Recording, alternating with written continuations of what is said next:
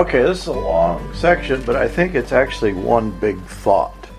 So I think we can cover it. But he says we uh, we are at the heart of the letter now, and we know we're there because he says we know this. The main point, he says, is now what I'm saying. Uh, and so our understanding of this main point is, I think, the determining factor of our understanding of Hebrews. Maybe it's our under, determining factor of how we understand Christianity.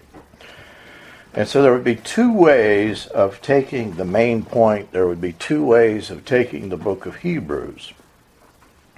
One way of reading Hebrews is to say that the earthly tabernacle and temple are a copy, and that's the word used here, and I'll come back to this word, that they're a copy of the heavenly reality.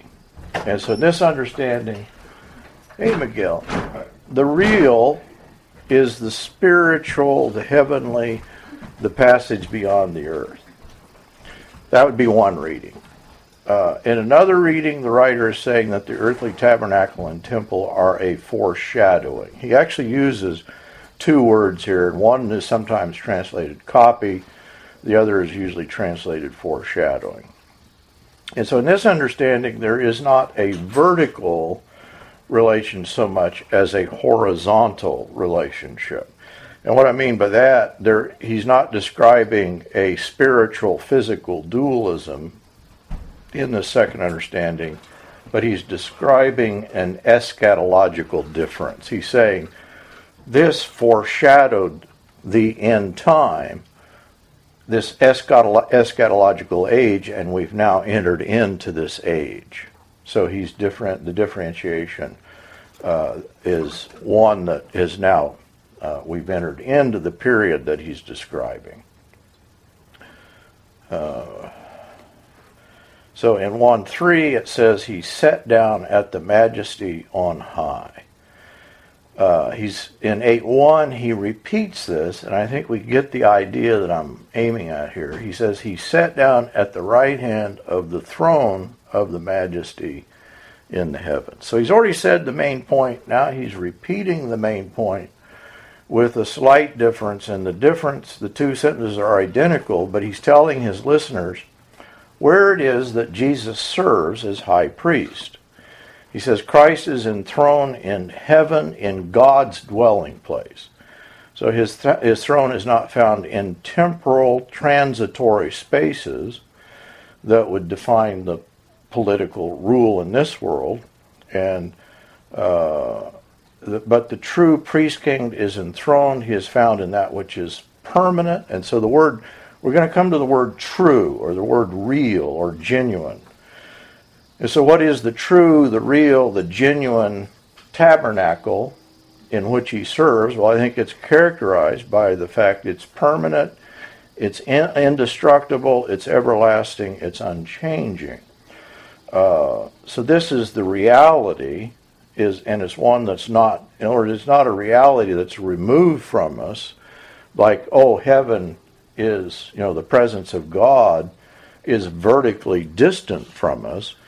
But what he's saying is that God has entered into uh, a relationship that is predicted in this longest quote we have in Hebrews of the Old Testament, the quotation of Jeremiah from Jeremiah, in which this covenant or this law is now written on your hearts, and everyone will know me directly. So it says.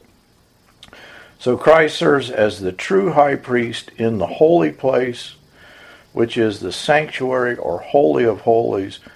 And the writer says this is the true tabernacle, tent. And part of the discussion here is, uh, you know, is depending on when you think Hebrews is written, uh, that he seems to be referring some places to the tabernacle some places he, he seems to be referencing an actually existing temple that is contemporary with his readers. But this true tabernacle is made by God, it's not made by human hands. So the picture is God is enthroned.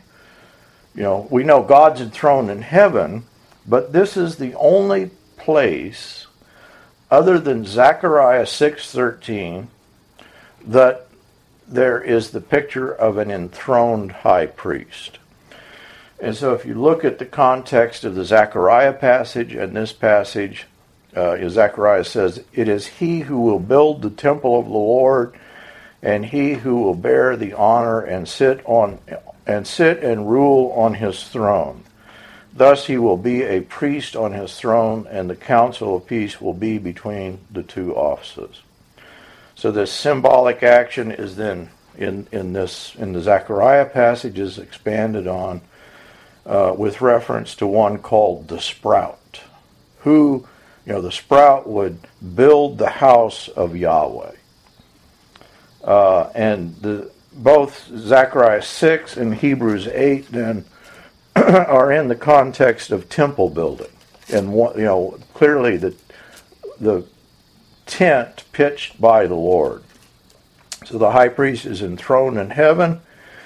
He's already said that in 414, and here the reference is to the, uh, or rather in 414, to the great high priest, 726, uh, who he's pictured as ministering in heaven or exalted above the heavens. We've discussed that. The, the picture is that it, it, it is the in the presence of God. And the allusion here, he's already alluded to Psalms 110.1 and 1.3. He seems to be alluding again. His exaltation is taking place in these last days. That is, it's a, it's a reference to these days now. And the claim of 1.6 that he is exalted in the world to come, and the writer of Hebrews seems to be saying, this world has come that was predicted by Jeremiah, by Zechariah, by the Psalms. So the writer is saying the eschatological moment has arrived. This heaven is a temple in which he serves as a priest now. So the passage in Jeremiah, Jeremiah, this is the covenant that I will make with the house of Israel. I will put my laws in their minds and write them on their hearts. He quotes, you know, this is the last section here. And so the other thing, God will no longer remember their sins, that the true forgiveness is pictured in this new covenant relationship predicted in Jeremiah. And so for Hebrews, this occurs in Christ. He's saying, here is the fulfillment. He is this house. He's already said this because he is the faithful and merciful high priest. He's already said in uh, that we are this house. So the, the language here cha- throughout chapter 8 is a kind of present tense. We have such a high priest. Uh, he has obtained a more excellent, excellent ministry. He is the mediator of a better covenant. It is an, a covenant that has been enacted on the basis of better promises. Uh, every high priest is appointed to offer gifts and sacrifices uh, for this priest also to have something to offer. And so Christ, we've already talked about that, offers himself, but he does so today. Um, which can be repeated with being, in other words, it's he's like Melchizedek. It's a today that is an ever present moment. In the community of the saints, we have access to the Holy of Holies in a present tense sense. And the idea is that these heavenly communities, I believe, that we are participants in, is the place where we enter into this, this realm of God. They shall not teach everyone his fellow citizen and everyone his brother, saying, Know the Lord, for all will know me, from the least to the greatest of them, for I will be merciful to their iniquities. I will remember their sins no, no more. So the idea the writer is picturing this new covenant. He's made the first obsolete. Now, if you think if he's talking about the temple, you know, think of him saying, "But whatever is becoming obsolete and growing old is ready to disappear." He may be literally, you know, gesturing toward the temple that uh, and saying it's no longer legitimate. So this is the true tent not a human construction. And so the, the point of this service of this high priest is not so much its location, but rather the universal reality it entails. So it's not that the heavenly sanctuary is some sort of structure that is up in heaven, uh, you know, in some spatial sense. Rather, it is the eschatological dwelling of God with his people. So the temple that God was expected to build in the last days is now in place with the exaltation of Christ. If you did John with me, you know, the parallel understanding at the beginning of John, the word became flesh in John 1:14 and tabernacles with us. Same word. That tabernacle is one that John will refer to. The, the oikos, the family of God. Jesus goes says, I go and prepare a place for you. That place, of, of course, I think is not a room removed, you know, from us, but it's the church. It's the, the family of God. And so the writer says about this tabernacle, this uh, you know temple built by God, it's genuine, it's authentic, it's real, uh, it because it's made by the Lord. And we got to look at the language here. It is a, pent, a, a tent pitched by the Lord, so it's not eternal. Some people think, oh, he's referring to the eternal heavens. No, it's something that's made, but God made it. Man didn't make it. Um, and the contrast in who made it is the nature of the dwelling, that it's, it's reality. So human sanctuaries are in some way inauthentic. And I don't think he's using that necessarily in a pejorative sense, but as in 8.5 he says the temple is a foreshadowing in the sense of looking forward uh, the tabernacle where God camped with his people in the wilderness was the figurative tabernacle. The Jerusalem temple is a figurative temple. I think in 8.5 he may be referencing both. In 5a, the temple, in 5b, the, the tabernacle. And he's prefiguring, both are prefiguring the real or th- authentic dwelling of God with his people in the eschaton, in this final age. We are now in this final age. Um, so, how we read this, I think, is also how we understand the reality of our relationship to God and one another. Uh, there seems to be an allusion here to Numbers 24 6. In, in this, the Balaam or, oracle, and the picture is, you know, the people are camping together with God in the wilderness in the tent pitched by Moses. In Hebrews, God and his people dwell together in the true tent pitched, pitched by the Lord. Uh, that is, here is the fulfillment of Numbers 24 6.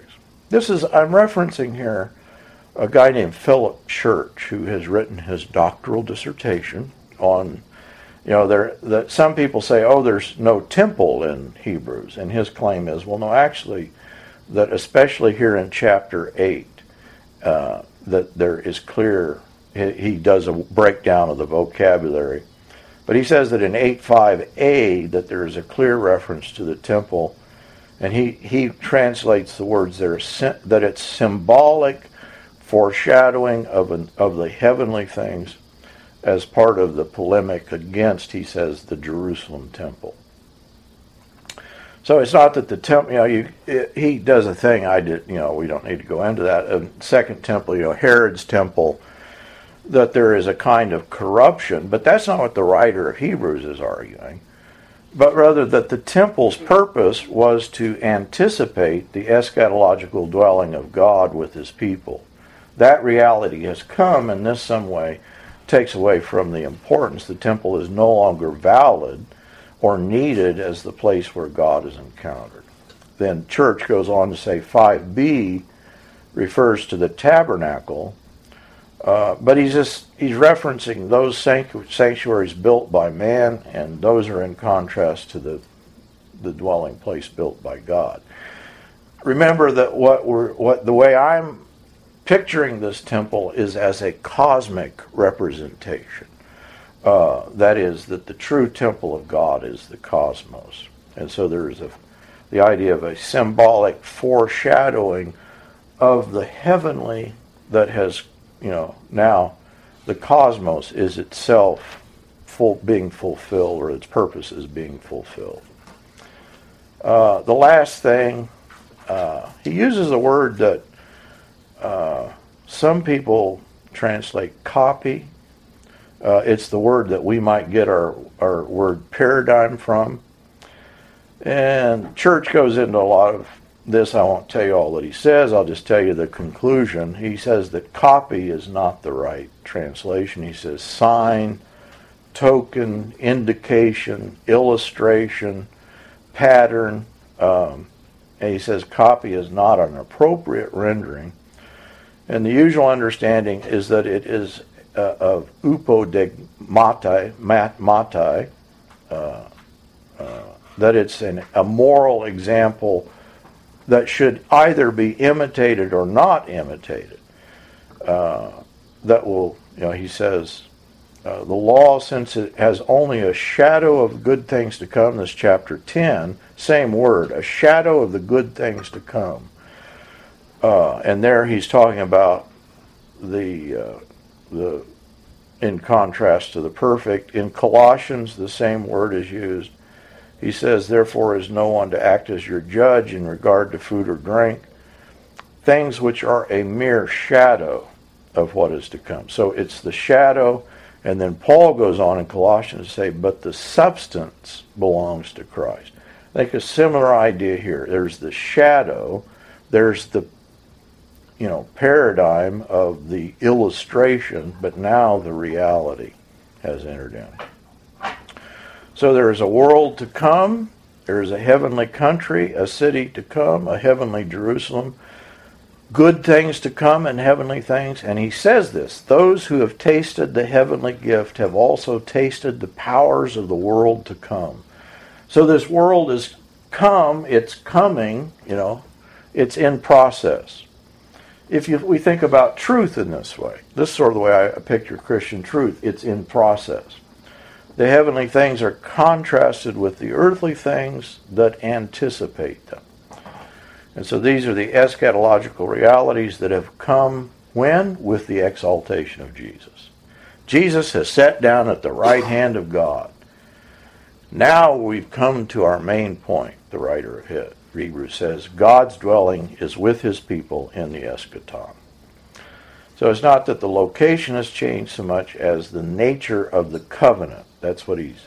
Uh, Jesus is the mediator of a superior covenant based on superior promises. And we read the long section there from Jeremiah. This is the covenant I will make. I will put the law in their minds. Will write. And that is that we have a picture of God indwelling people, that God, that the people themselves, you know, that, that remember in, was it uh, chapter 5, now I've lost it, where he says, You too should be teachers. Uh, so the author of Hebrews says, You're his house, you're the temple. And now he says, uh, in the, in, uh, he's actually referencing on Psalms 40, seems to be alluding to Psalms 40. The body God prepare, prepares is Christ's body. That's what sanctifies. In Hebrews 10, he references. So, the earthly temple was a figure of the heavenly, God's own dwelling place. Now we see the main point in the sermon. Only Christ's work allows him and us to enter into the true place where God is enthroned and not just a figure or symbol of it. That's my short introduction to Hebrews chapter 8. Let's any questions, comment before we read, go through it again. All right. Uh, let's let's go back through it. Everybody take a few verses. Jamie, you want to start and read one and two?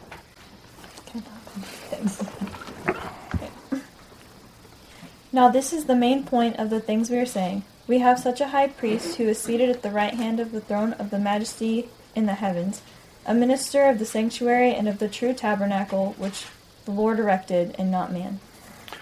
Uh, it is a tabernacle that was erected. What tabernacle has been built by God that Christ is said to reign or rule over?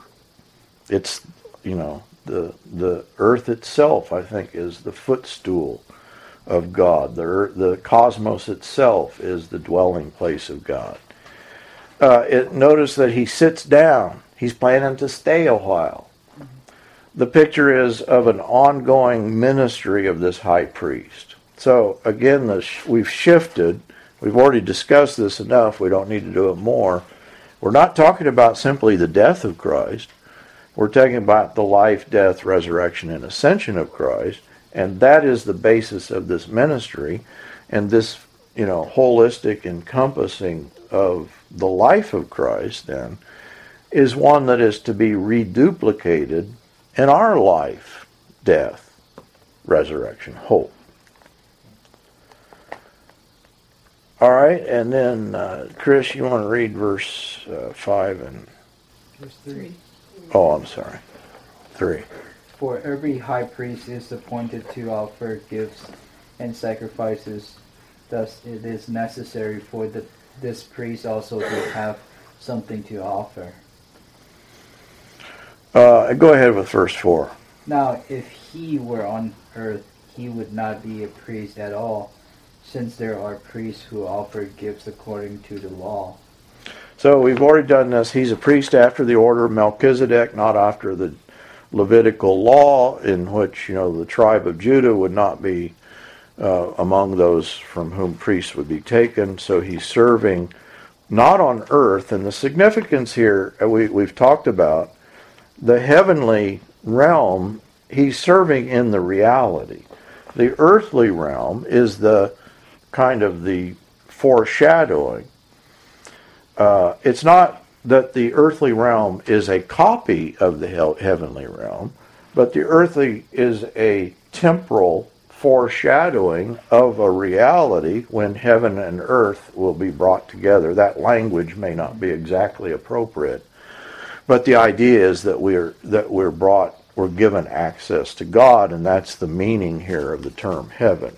This is N.T. Wright's point, you know, that heaven's not the end of the world. Uh, yeah, the, the, the New Jerusalem is uh, the heavenly city that comes to earth. Uh, and so, though this sort, the, the Melchizedek priesthood is uh, the the reality fulfilled in Christ. Then Maisie, you want to do seven and eight? Am I miss? Am I? It's five. Verse five, four, and six. You know, you should never look at an eclipse. Have they told you that? Five. Five. Sorry. Who served the copy and shadow of the heavenly things, as Moses was divinely instructed when he was about to make the tabernacle. For he said, See that you make all things according to the pattern shown to you on the mountain. And so we, the, his actually, as he explains it, he gets at a better meaning or better translation than the word copy. That is, it's a pattern or another uh, thing that Church came up with. It's an illustration demonstrating how to do something. And so here is the illustration. Here is the pattern, and uh, now the thing that the pattern pointed to is fulfilled. And so he says they serve at a sanctuary in the present tense. So Church argues that's the temple right down the road in which they're doing it now. And it's no longer, you know, that uh, God is a, uh, God's Shekinah is his presence is no longer there. That had been long predicted, you know, by the prophets that the about the second temple that you know the clearly God's glory his Shekinah was with the first temple but now he's saying here's the true temple and we understand this is this heavenly uh, is a fulfillment of this illustration that we have in the earthly and why the point I was making there see to it that you make everything according to the pattern the illustration. Here's it. All right, did we do six? No. Uh, Alec, you want to do six and go ahead and do six. But as it is, Christ has obtained a ministry that is more, much more excellent than the old, as the covenant he mediates is better. since it's enacted on better promises. And the the main point that like people like F. F. Bruce and others have made is that the shift here, it's not a, really an argument about the heavenly against the earthly. The main point is the nature of the promise. That here is the, you know, a new, the, the, uh, the covenant uh, is mediated by Christ in this instance, no longer mediated uh, by the Levitical priests.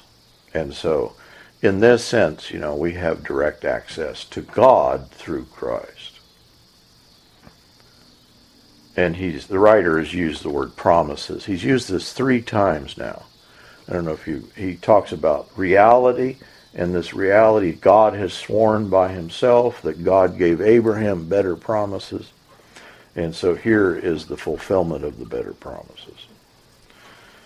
All right, and then verse 7, Caitlin? For if that first covenant had been faultless, then no place would have been sought for a second. Uh, he's really saying at the end of this that the temple is obsolete, that it's fading, that it's you know it's no longer of use, and uh, so the it's not that there was no efficacy in the Levitical sacrifices. They obtained a temporary measure, but now we have, you know, the difference in the covenant as he's going to describe it from the quote from Jeremiah is that there's now forgiveness and mercy continually available. And then uh, why don't we do the whole uh, reading, Jake, uh, from Jeremiah? But God found fault with the people and said, The days are coming, declares the Lord, when I will make a new covenant with the people of Israel and with the people of Judah. It will not be like the covenant I made with their ancestors when I took them by the hand to lead them out of Egypt, because they did not remain faithful to my covenant, and I turned away from them, declares the Lord. This is the covenant I will establish with the people of Israel after that time, declares the Lord. I will put my laws in their minds and write them on their hearts. I will be their God, and they will be my people. No longer will they teach their neighbor or say to one another, Know the Lord, because they will all know me, from the least of them to the greatest. For I will forgive their wickedness and remember their sins no more. He's saying this is that. Where that what was predicted then is now the case. Uh, that the I will put their law in their minds. That is, that the circumcision of the mind and heart is accomplished. It's not simply a physical circumcision, but it's a transformation of people. I will be their God. There's no shadowy mediator. Uh, no longer, you know, we don't need uh, some sort of medi- uh, hierarchy of mediation between God and us, as with the Levitical priests or perhaps as with the angels. So the church also makes the point that whenever he's talking about, when the writer or people in this period are talking about the temple, angelology seems to enter into it. Uh, but anyway, they're, they're, the, that sort of mediation is undone. They will all know me directly. Uh, and so we all have access. There is no, you know, lesser and greater in regards to access to God. And there is a continual, you know, possibility of forgiveness. Forgiveness, you know, I don't know, this is this is the whole argument about resurrection life. We have forgiveness and therefore no longer live under punishment of death and therefore live resurrection. And Rachel, we give you the honor of the last verse. In speaking of a new covenant, he makes the first one obsolete, and what is becoming obsolete and growing old is ready to vanish away. That's the picture. It's present progressive. It's disappearing. It's growing old. It's, you know. Um, I don't think he's telling the Jews here to convert to Christianity. I think, I think he's saying to Jews, be fully Jewish and follow Jesus, who is the true temple, the true priest. So there really is, the, with, uh, Church argues quite long, and others do too, that there is no separation at this point between Judaism and Christianity. And so the argument of Hebrews is not take up a new religion. The argument is be a really true Jew and, you know, follow Jesus. All right, question, comment? Could you say more about when it says that none of them shall teach their neighbor and then uh, his brother saying, Know the Lord, for all shall know me, from the least of them to the greatest? I just take that as describing the reality that we have, that we all have equal access to the person and work of Christ. Uh, I don't think he's, you know, the idea is that it's not that we're uh, doing away with aiding one another in understanding, but what you have in the period of Israel is the priests and the prophets, you know, this is the way he begins, they were God's spokesmen. And everybody else had to depend upon the priests and the prophets and the manners, various manners and ways that God has spoken in the times past, because they didn't have direct access to God speaking. But now we all have equal access to the Word, which is Christ.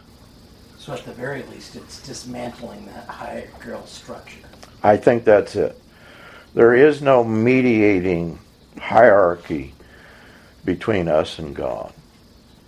I mean, we could, you know, what the discussion in Hebrews is that people say, oh, this is, you know, he's it's Platonic or it's Philo or it's, I don't know, it may be referencing uh, very, I, I think it's actually just Jewish. I think he's referring to a Jew, Jewish understanding of mediation. But what what you have in Judaism is duplicated in many religious systems in which there is a representative who goes before God or the gods, or you know there is some uh, that not everybody has equal access to that reality because that reality is always removed from us. Mm-hmm. So with the uh, equal access, there is a priesthood of all believers, and that's what he's argued. So how does that fit in with New Testament teachings about going before the elders or having submission to those those Christian leaders that that you place above yourself? Yeah, I think I think that as we have, how do we have access to God? Um, how do we have access to His Word? And the way that I would say it is, we have access to the Word that is Christ in and through the body of Christ in and through a body of believers. And so uh, I think we, you know, the way I state this in a kind of prosaic way is we read the Bible in the church. And what I what I mean by that is that uh, that we do not uh, come to an unisolated, you know, understanding of Scripture in isolation, but in conversation with the church. And the church here is the church historically and the church in its present incarnation. So I think literally we get together as a body of believers and you know, if Axton starts saying wild things, you say, wait a minute. Mm-hmm. So that's one way it happens, but I think also that uh, as we are in conversation with the church, you know, historically and on a, you know, I think this is why there's great value in studying church history, church tradition, and also in being aware of uh, the, you know, the, uh, what is what has been taught and handed down.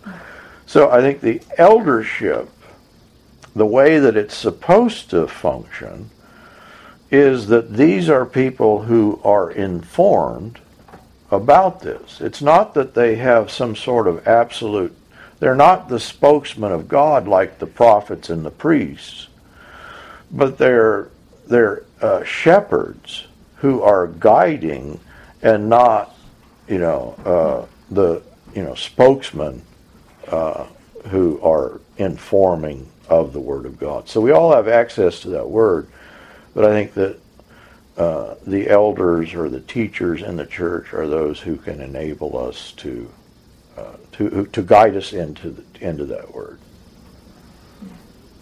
Addressing your comment, David, I just think, I mean, I'm not an expert on it, but I do think there might be a problem, or maybe not, an ideal situation with how the American church does it from a top-down kind of thing. It's structured more of a business than an organization. Well, I guess a business is an organism, but it's a very top-down structure. You climb your way to the top, and once you get to the top, you have all the power. And I mean, that's not necessarily true everywhere. And I don't know, but that's kind of what it seems like from the inside and the outside. In my opinion. And that cer- certainly reflects the historical church as well. Right. That's what I'm saying. But I think the whole point of this is saying, but Christ is our priest. We don't have. There's nobody else who's more of a Christian than anyone else. There's nobody else who has more closeness with God or more love from God or more love for God or any extra spirit than anyone else. Because we're all ground level. We're all nothing without Christ. And Christ is the only reason why we have anything. Christ is the only reason why we are we have any kind of significance. Well, I, I think you're right. There, it's the tendency of the, of the church to create or substitute a hierarchy in the eldership. Yeah, that is true because I know. Um, I mean, I've met some pastors, and then I know that it does sometimes happen because, like in the Methodist Church, when you, um, in order to be ordained as an elder or a deacon, um, you get uh, you have to get your master's of divinity. Like you have to have that, and then if you want to get your doctorate, to go for it. But um, if you like dr- dropped out of college and then got your GED, or you um, went to college and you just got your bachelor's in something, um, the highest you can go is just as a local pastor or a lay pastor. And after that, um, you have to go and get that master's if you want to be an ordained elder. And you have more votes as an ordained elder. You have more. Um, um, at times, you have like the more income going in because you get placed in bigger churches. And so sometimes you can tell where there are those pastors who kind of make themselves seem as if they are higher than other pastors or higher than the rest of the church. And some pastors notice it, some um, kind of just brush it off, but you do see that even as Christians, you do see that some Christians probably think they're a little higher, or other Christians view them as better or higher or holier than others. And we do that even with like subconsciously with missionaries. Like, oh, those missionaries are such good Christians. Man, you're a really, man, you're a really good person for going to Africa. You're just a better Christian. You know, anytime anybody goes on a mission trip or missionaries hear that crap all the time, which isn't true. You're not any more of a Christian. It still doesn't like the church needs some kind of structural, like, in order to function. I would think, maybe. Right. Yeah, and also like you were saying, like it's not that it's it's important and necessary for there to be the leaders that are that have done study and understanding of the historical church and how even we read the word of God how why it was written like um, yeah, so there's still like a a balance of knowledge, but just as you're saying, uh, it's not a. It doesn't mean there's a there's a difference in the person, but there's a respect for a person who spent the time to understand these things and to communicate them. Um, that doesn't mean that there's a different value as a child of God, but historically, yeah, I don't know. The church does have does have the the leadership and the I don't know if it's I don't know if it's hierarchical in the same way that we've made things in the U.S. uh, or, business in general, but there's got to be some, some kind of Well, and I think, like you said, there is a structure there. It's just the difference is that it's instead of a structure of exclusion, it's a, a structure of inclusion through shepherding instead of access or lack of access. yeah. That's a good point, David. I, I mean, I, I, the more I think about this, and I can't claim to have done some grand study, but actually there are studies that have come out that I, uh, that more and more people are arguing that what you actually have in the New Testament are house churches, and that there really is no bishop uh, until you know fairly late that would have any authority uh, outside of the house church that he's serving in. Uh, I think that's the a workable model uh, that, uh, and I think that to the degree that I, I I don't I haven't come up with another word because I mean everything's an institution in a sense, but uh, but the more institutionalized, the more hierarchical it seems like there that it comes to a point that the institution in some way displaces the importance of the people. And I think as long as there's these small house churches in which the leadership is very local, I don't think we're talking about lots of people in any of these letters that people are being addressed. And so I think that what that does, it creates a kind of immediate interpersonal relationship. You know, I can't imagine that the guy who's the elder of the church in Colossae doesn't know the names of the people or you know is not personally acquainted with all these people. And I think you could just go right on through and say that's probably what's being taking place. Alec, you probably know more about this. Okay, maybe not, but uh, know more about like what's there to add to that anyway. oh, thank you. I just said it all. But also to mention, like, Paul is still connecting all of these churches. You know, like he mentions each of these these groups to the other to other groups. So like, there's, you know, even even though yeah, the meetings and the fellowship is there, there's an acknowledgement of of the other the other people and the probably some continuity in there. Yes, yeah, and so that's what that's what Paul is struggling. The writers of the New Testament are struggling to maintain mm-hmm. Is this unity yeah based upon a shared understanding. And so that's the the New Testament is not a creation of churches. The New Testament is a document written uh, to maintain already established communities of people. I think that's an important idea. yeah. So, We can't do this thing. I think is another way of saying it. That it is a it is a house built by God. Sometimes I don't think God built that house, but I think that that uh, what the you know New Testament is describing is the authentic reality, the the the fellowship, the temple, the heavenly communities established in and through the, the gift of the